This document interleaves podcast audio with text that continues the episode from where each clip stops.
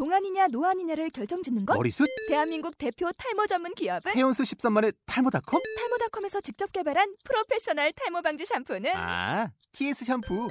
늘어진 두피 모공을 꽉! 단 한 올의 모발까지 꽉! 사용할수록 풍성해지는 나의 모발. 이제 탈모 고민 끝! TS 샴푸.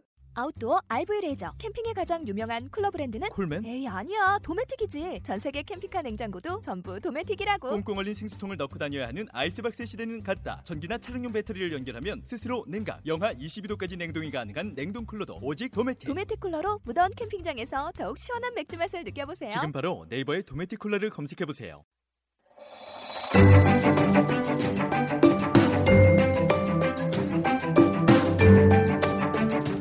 옹진 주식하우스와 노블마인의 책을 살짝 맛보세요. 미리 듣는 오디오 샘플북, 책 읽어주는 에디터.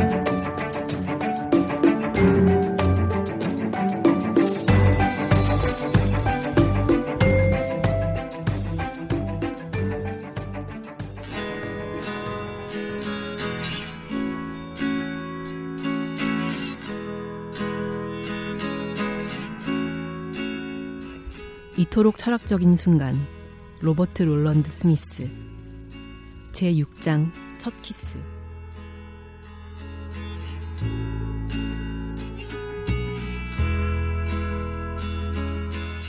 여러분의 첫 키스는 어땠는지 몰라도 나는 다음에 소개하는 것이 시대를 통틀어 가장 인상적인 첫 키스가 아닐까 싶다. 로미오. 만약 내가 하찮은 손으로 이 거룩한 성소를 더럽힌다면 가벼운 죄를 짓게 되오. 내 입술, 수줍어 붉은 두 순례자와 같은 입술이 부드러운 키스로 그 거친 손길을 어루만져 줄 것이오. 줄리엣, 선한 순례자여, 당신은 예의 바르게 애정을 보여주는 당신의 손을 욕되게 하시는군요. 성자에게도 순례자와 맞잡을 손이 있어요. 손바닥끼리 닿으면 순례자의 키스가 되죠. 로미오, 성자에게도 입술이 있죠. 순례자에게도. 줄리엣, 그럼요. 순례자에게는 입술이 있죠. 기도할 때 필요하니까요. 로미오.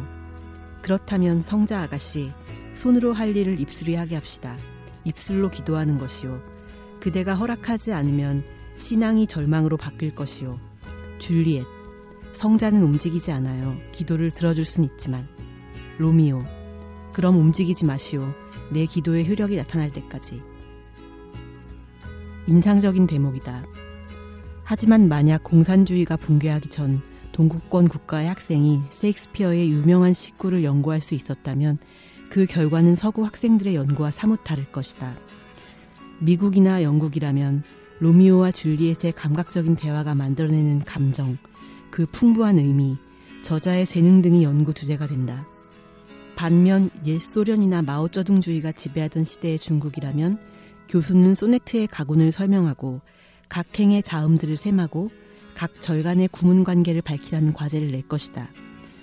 그러면 여러분은 가군의 수가 엄격히 약 간격의 오운각을 취한다든가 S 철자가 13에서 14행에 걸쳐 42번 나온다든가 그 비율이 통상 영어에서보다 S 철자의 용도가 더 잦음을 나타낸다든가 하는 등으로 답해야 한다. 시가 주는 느낌은 고사하고 시의 의미를 파고들어도 잘해야 온당치 않고 잘못하면 타락으로 간주된다. 그렇기 때문에 예술성을 무시하기 어려운 셰익스피어는 공산주의 검열관과 자주 충돌하는 것이다. 아무리 예술이라 해도 학문 탓에 문학은 본래 무절제한 것으로 간주되어 야생의 정원처럼 통제 대상이 된다. 로미오와 줄리엣의 은밀한 대화에서 주제이자 클라이맥스가 되는 키스도 마찬가지다.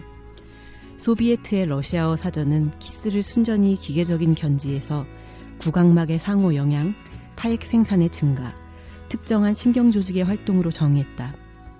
키스와 관련된 낭만적이거나 성적인 요소는 배제하고 전체 행위를 기능적인 요소로만 환원시켰다. 마침 최근에는 키스에 관해 여러 가지 흥미로운 과학적 사실들이 발견되었다. 이를테면 입술이 신체의 피부층 가운데 가장 얇은 부분이라든가 입술에는 두뇌로 자극을 보내는 감각 뉴런의 수가 상당히 많다든가 키스가 스트레스를 줄인다든가 이유는 알 수 없어도 키스를 하는 커플은 고개를 왼쪽보다 오른쪽으로 기울이는 횟수가 두 배나 많다든가 하는 사실들이다. 로미오와 줄리엣에게 그런 것들을 전부 다 말해준다고 해보자. 그들의 연신은 키스가 사실과 기능의 측면을 넘어 더 나아갈 수 없다는 것을 증명한다. 하지만 키스는 즐거운 놀이이며 유쾌한 숨바꼭질이다. 셰익스피어 애호가들이 암시하듯이 깃털처럼 가볍고 기도처럼 엄숙하다. 키스는 그물처럼 드리워져 희망, 기대, 열망, 호기심, 안도감, 방종 등 가슴 두근거리는 모든 느낌을 사로잡으려 한다. 두 사람은 서로 애태우다가 소네트의 끝부분에 이르러 첫눈에 빠진 사랑의 기적을 찬양한다. 로미오와 줄리엣의 대화를 들으면 키스야말로 이 세상에 학문이 꿈꾸는 것보다 더 신비롭고 멋진 일이 있다는 것을 증명하지 않느냐고 말하고 싶어진다. 하지만 흥미로운 것은 이 낭만의 기적이 식구의 형식적 요소, 학문적 구조에 의해 위축되기는커녕 오히려 촉진된다는 점이다.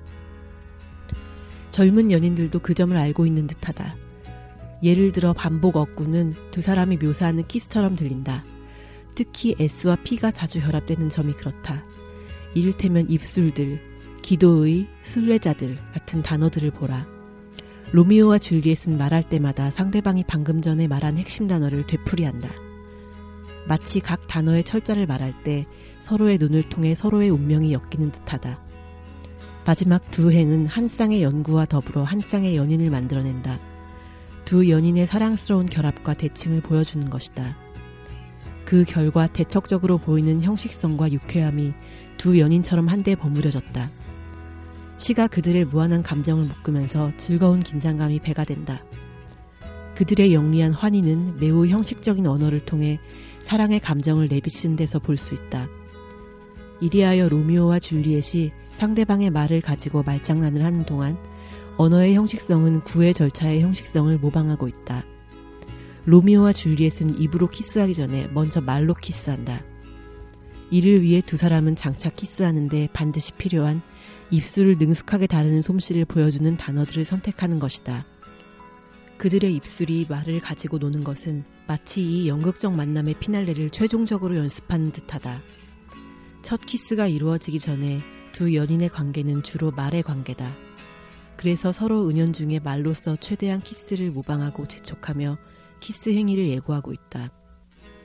그와 동시에 두 사람은 키스 행위가 있을 것을 확신하면서 그것을 지연시키고자 한다.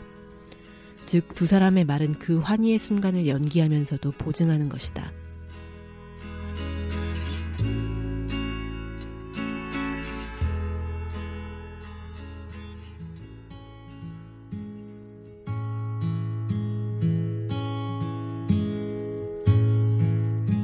셰익스피어의 작품에서 키스는 시에 그냥 나오는 게 아니다.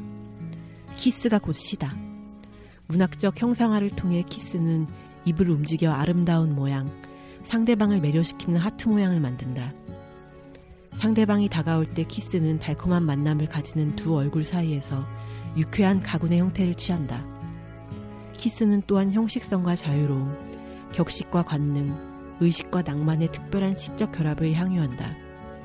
잔디를 깎거나 다림질을 하는 것과 달리 키스에는 자연스러운 결말이 없다. 즉, 더 이상 할 게 없는 단계가 없다. 이 점에서 키스는 섹스와도 다르다. 절정도 없고 욕망이 사라지는 종점도 없다. 만약 인간이 잠도 자지 않고 먹지도 않고 목욕하지 않아도 된다면 연인들은 아마 영원히 키스만 할지도 모른다. 10대 소년이 아니라면 그럴 것이다. 일반적인 성의 특성을 고려하면 소년이 그 기약 없는 상태를 참는 것은 잠시뿐이다. 소년은 키스의 마차가 전희의 궤도에서 탈선해 확고한 목적성을 띠게 되기를 바란다. 그러므로 키스가 그 궤도에 무한정 머물러 다른 데로 향하지 않는다면 실망한다. 키스는 달콤하지만 솜사탕처럼 공허하다. 소년은 그 첫 키스가 마지막 키스이기를 바란다. 키스에서 더 진지한 합체의 형태로 나아가기를 원한다. 반면 전형적인 10대 소녀에게 키스는 다른 목적이 필요 없다. 소녀에게 키스는 키스일 뿐이다. 그저 더 많은 키스, 더 강한 키스면 충분하다. 아마 소녀가 그런 지연에 만족하는 이유는 첫 키스가 첫 성교를 예고하기 때문일 것이다. 키스만 계속하려는 소녀의 태도는 그 달콤하면서도 불안한 균열의 순간을 늦추려는 것이다. 키스는 성행위의 시작을 침묵으로 말하고 있다. 소네트에서 순례자와 성소의 언어는 재치로 위장되어 있지만 실은 지성소, 곧 줄리엣의 처녀성이 머지않아 깨어질 것임을 보여준다. 우리는 이미 그녀의 부모가 그녀를 결혼시키려 한다는 것을 알고 있다. 그때까지의 성자와 같은 순결함은 결국 현실적, 세속적, 물질적 감각에 밀려날 것이다. 로미오와 줄리엣이 입에 올리는 순례와 마찬가지로 순결함은 신비스러운 목적지, 고결한 성서적 애매모호한 장소를 연상시킨다. 셰익스피어는 사소한 오락에 그칠 수도 있는 키스가 더 불안한 결말을 이야기할 수 있다고 암시한다. 즉, 첫 키스는 죽음을 향한다는 것이다. 정의상 통과 의례에 해당하는 첫 키스는 태어남에서 더 멀어져 반대편을 향한다는 것을 말하기 때문이다.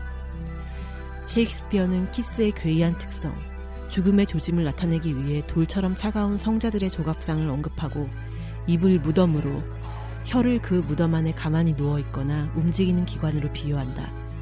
다른 사람에게 키스를 하면 그것은 운명적인 신호가 된다. 키스로 봉인한다는 말이 그런 의미다. 어떤 측면에서 그것은 관계의 합법화다. 키스가 없는 관계는 섹스가 없는 결혼처럼 미확정적이다. 순결한 관계를 내세울 수도 있지만 키스는 거래를 계약하는 서명처럼 관계를 강화한다. 키스는 입술에 침이 도로 마른 뒤에도 두 사람을 오랫동안 붙여놓는 풀과 같다. 설령 결혼하는 사람보다 더 많은 사람과 잠자리를 같이 했더라도 잠자리를 같이 한 사람보다 더 많은 사람들과 키스를 나누었더라도 신체적이자 형이상학적인 결합이 키스, 특히 첫 키스에서 나온다는 것은 부인할 수 없다. 이런 방식의 결합은 원칙적으로 쉽게 해체될 수 없는 계약을 맺은 것에 해당한다. 단 두 사람만 공유할 수 있는 서명이나 서약, 비밀의 공유라고 할 수 있다. 그와 같은 풍부한 의미를 가지고 있음에도 불구하고 키스 자체는 묘하게도 공허한 행위다. 마치 음식도 없이 식사를 하는 것이라고나 할까? 우는 행위와 비슷하게 키스는 내적인 계기를 가지지만 외적인 이득은 없다. 섹스는 적어도 생식의 목표를 지향할 수 있으나 키스는 아무것도 이루지 못한다. 키스는 그 자체가 목적인 셈이다. 그런 탓에 키스는 언제나 사적인 반면 섹스는 좋든 나쁘든 익명의 거래로 환원될 수 있다. 그래서 성노동자라는 말이 생겨났다. 키스의 그런 자기 완결성은 흔히 시와, 더 일반적으로는 예술과 연관된다. 적어도 18세기 후반 독일 낭만주의의 태동기에 활동했던 이마누엘 칸트에게는 그랬다. 예술을 더 큰 이성의 구도에 맞추기 위해 애썼던 칸트는 예술이 목적 없는 목적성, 수요 없는 공급을 만들어낸다고 결정지었다. 그림을 생각해보라. 회화 작품은 보기에도 아름답고 나름의 의미도 가지고 있다. 그러나 그림은 돈을 받고 팔 수 있다는 사실을 제외하면 누구에게도 실질적 용도가 없다. 그림은 요구되지는 않았어도 목적을 가진다. 기본적으로는 불필요하지만 자체적으로 요구를 창출함으로써 요구되지 않았다는 사실을 상쇄한다. 이런 정의에 따르면 키스는 두 가지 역할을 한다. 마치 중대한 의도가 담긴 것처럼 이루어지고 전해진다는 점에서 키스는 무언가 중요한 행위 같지만 크게 보면 잉여 행위다. 키스 자체에서는 아무런 결과물도 나오지 않기 때문이다. 아무도 연인들에게 키스하라고 요구하지 않았으나 일단 시작되면 강제적인 의무처럼 지속된다. 예술처럼 키스도 목적 없는 목적성을 가지는 것이다. 또한 키스는 칸트가 말하는 숭고의 관념을 구현한다. 오늘날 숭고라는 말은 빼어난 아름다움이나 경의를 뜻하지만 원래는 모호함이라는 의미가 강했다. 숭고는 인간의 이성과 신과의 대립 사이에 놓인 일종의 황야지대를 가리켰다. 논리적 계산이 힘을 잃는 곳, 불현듯 위를 올려다보고 하늘에 계신 신의 거대한 존재를 감지하는 장소였다. 그래서 순고는 쾌락에 못지않게 공포도 자아냈다. 자칫하면 강력한 신성의 폭풍 속에 길을 잃을 위험이 있었다. 이렇게 방향 감각을 상실한다는 점에서 순고는 키스와 비슷하다. 눈은 보이지 않고 몸은 다른 신체에 단단히 촉박된다. 키스를 하면 할수록 더욱 원하게 된다. 그 욕망은 스스로 살고 스스로 힘을 얻는다. 게다가 광기의 냄새도 풍긴다. 마치 대낮에 기절하는 것과 같으며 칸트적 의미와 유사한 숭고한 타락이다. 또한 키스를 하면서 동시에 말도 할 수는 없기 때문에 키스는 말을 완전히 대체한다. 키스는 침묵이 되고 합리적 대화가 두절되고 우리는 말 그대로 말문이 막힌다. 우리는 폼페이에 굳어버린 형상들처럼 마비된다. 다른 사람과 한데 묶여 말뿐 아니라 움직임도 불가능하다. 셰익스피어가 키스를 조각상에 비유한 것은 일리가 있다.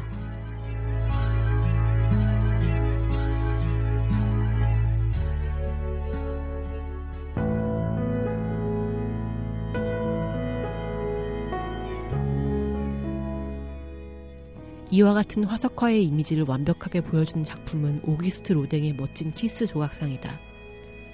이 작품은 로미오와 줄리엣만큼 유명하지는 않아도 브랑쿠시나 두아노 등의 작품에 견줄 만하다. 실제로 예술 작품에서 키스는 그 자체로 하위 장르를 이룬다. 아마 연인 초상화와 누드화의 중간쯤 될 것이다. 조각의 역사에는 세미누드 조각상과 노골적 에로티시즘의 작품들이 많다. 로댕의 키스는 놀랄 만큼 노골적인 에로티시즘을 보여주는데 그 극적인 충격은 몇 가지 모순을 드러낸다. 우선 순전히 사적인 누드를 공개적으로 보여주고 있다. 또한 인물들의 엄청난 크기와 내밀한 동작이 좋은 대조를 이룬다.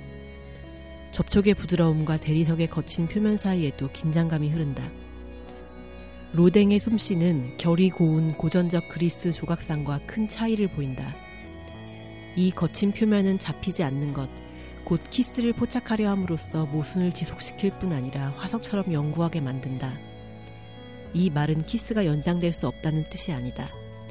첫 키스는 얼마 안 가 긴 M으로 바뀌지만 키스가 연장되면 중단했다가도 또다시 시작하는 무수한 개별적 키스들이 된다. 또한 남자와 여자의 기본적인 신체적 차이 혹은 결합도 무시할 수 없다. 남자는 여자보다 훨씬 몸집이 크기 때문에 키스하는 자세는 비대칭이다. 서 있을 때 여자는 발끝으로 서야 하고 남자는 몸을 굽혀야 한다. 그러나 무엇보다도 두 연인은 명백하게 인간적인 동시에 대단히 신성해 보인다. 마치 키스가 세속과 신성 사이의 통로를 열기라도 한 것처럼 로댕의 연인들, 특히 여자는 황홀에 빠진 모습이다. 키스는 봉인도 하지만 신학, 신화, 혹은 소박한 공상 같은 새로운 차원으로 들어가는 문을 열어주기도 한다. 개구리에게 한 키스에서부터 아일랜드 블라니성의 탑에 있는 돌에 한 키스까지 추호의 의심도 없는 이런 접촉에 필요한 용기는 엄청난 대가를 가져올 수 있다. 순결을 잃는 것과 달리 키스는 그 전까지 축축하기만 했을 뿐 알지 못했던 영역, 비밀스런 환희의 정원으로 가는 열쇠를 준다. 동화에는 왜 키스가 자주 나올까? 만약 마법이라는 게 있다면 거기에도 필경 키스가 있을 것이다. 마법과 키스는 둘 다 실체와 비실체 사이의 공간에 존재한다. 입에서 김이 한 모금씩 나올 때마다 키스는 그 공간을 차지하면서 사라진다. 키스는 엄마 젖을 빨던 유아기 이후 처음으로 입술을 유의미하게 사용하는 것이기 때문에 묘한 향수와 상상을 불러일으킨다. 물론 키스는 진지하고 신중하게 할 수도 있다. 그러나 매번 나무 위 오두막에서 도둑키스를 하는 것처럼 소박한 즐거움이 따른다. 은밀하고 유쾌하고 어딘가 꾸밈의 흔적이 있다. 느낌이 남으니 키스는 분명히 현실이지만 어찌 보면 이 세상에 속하지 않는 것처럼 비현실적이기도 하다. 서로 부둥켜 안고 신체를 접촉하고 있으면서도 두 연인은 동시에 다른 곳에 존재한다. 정신 분석학에 따르면 키스에 대한 욕망은 유아기부터 나타난다고 한다. 영국의 정신분석학자인 에던 필립스는 키스를 다음과 같이 설명한다. 아기 때는 엄마의 젖을 입으로 빨기 때문에 영양 섭취와 쾌락의 두 기능이 하나로 합쳐져 있다. 엄마와 아기가 아직 완전히 분리되지 않았다는 사실이 곧 유아기를 정의한다. 입을 통해 쾌락을 취하는 행위와 음식을 취하는 행위가 서로 구분되지 않은 것이다. 성적 감정을 알게 되면서 비로소 기본적인 생존의 욕구로부터 성욕이 분리되기 시작한다. 여기까지는 괜찮다. 하지만 함정이 있다. 유아기에 우리는 쾌락이 대상에 의존한다는 것을 깨닫는다. 그 대상이란 다른 신체다. 처음에 그 다른 신체는 말할 것도 없이 엄마다. 그런데 이유기가 되어 엄마의 신체가 배경으로 물러나면 우리는 엄마를 대체할 신체를 찾아야 한다. 하지만 엄마가 아닌 독립적 신체를 본격적으로 찾아 나서려면 사춘기가 되어야 한다. 그래서 우리는 엄마 대신 자신의 신체에 의존한다. 엄마의 젖을 먹던 처지에서 벗어나 스스로 알아서 해결하고자 하는 것이다. 그 과정에서 자기 도취증이 생겨난다. 그러나 불행히도 우리는 혼자서는 키스를 할 수 없다. 거울의 차갑고 무심한 표면에 키스를 해봐도 상실감만 더할 뿐이다. 결국 우리는 입술을 맞댈 다른 대상을 찾게 된다. 필립스는 구강 키스를 특이한 측면에서 바라보며 그의 정신분석학적 해석에는 주목할 만한 특징이 있다. 우리의 첫 키스는 분명히 이유기가 되면서 엄마의 젖을 잃은 상실감을 치유하는 기능을 가진다. 혹은 동물 인류학자인 데즈먼드 모리스의 이론에서 보듯이 키스는 영장류 어미가 음식을 소화하기 좋도록 미리 씹은 뒤 자식에게 먹인 데 기원을 두고 있을지도 모른다. 엄마가 씹은 음식 덩어리를 아기에게 줄 때 두 입은 접촉하게 된다. 그렇다면 키스가 유쾌한 이유는 생존과 오랜 연관성을 가진 탓일 수도 있다. 어느 쪽이든 키스는 여행의 출발을 나타내는 동시에 신체가 느끼는 향수처럼 과거에 충만했던 시점으로 돌려놓는다. 흔히 말하는 첫 키스란 따지고 보면 첫 번째가 아니라 세 번째 키스다. 첫 번째는 엄마의 품 안에 있던 시기의 키스이고, 둘째는 좌절한 자기 키스다. 셋째는 어른이 되고 나서 하는 첫 키스인데, 앞에 두 경험을 부정하기 때문에 위안을 가져다 준다. 이 키스는 엄마나 자신을 상대로 하는 게 아니지만 그 경험들의 흔적은 남아있다. 그래서 우리가 무도회나 헛간에서 잔뜩 흥분한 상태로 상대방과 서툰 솜씨로 처음 입맞춤을 한다 해도 여기에는 사실 나름의 역사적 깊이가 있다. 키스하는 순간 우리는 온 세상이 우리 둘에게 다가온 듯한 느낌을 가지며 심지어 시간이 멈춰버린 듯한 기분도 든다. 그러나 그 이면에는 세상에 처음 태어난 시간으로 거슬러가는 자전적 층들이 켜켜이 쌓여 있는 것이다. 이때부터 입은 새로운 의미를 가지게 된다. 만족감은 키스에서 나오지만 이것은 단순한 욕구의 충족보다 더 호사스러운 만족이다. 음식에 관한 취향이 발달하면 굶주림을 해소하는 것이 맛에 비해 덜 중요해지듯이 입도 점점 세련된 쾌락을 추구하게 마련이다. 키스가 사랑의 감정을 흔들어 놓는다면 입도 새로운 말을 찾아낸다. 우리가 느끼는 환희의 경험을 표현하기에 적절한 말, 이를테면 로미오와 줄리의 소네트의 현대판에 해당하는데 입에 올리는 것 자체가 유쾌한 말이다. 흔히 유아는 구강 중심적이라고 말하지만 우리는 어른이 되어서도 입이 가져다 줄 수 있는 쾌락을 유지하고 다양화하기 위해 온갖 노력을 기울인다. 키스하는 동안에는 말을 할 수 없으나 키스는 결국 많은 말을 한다.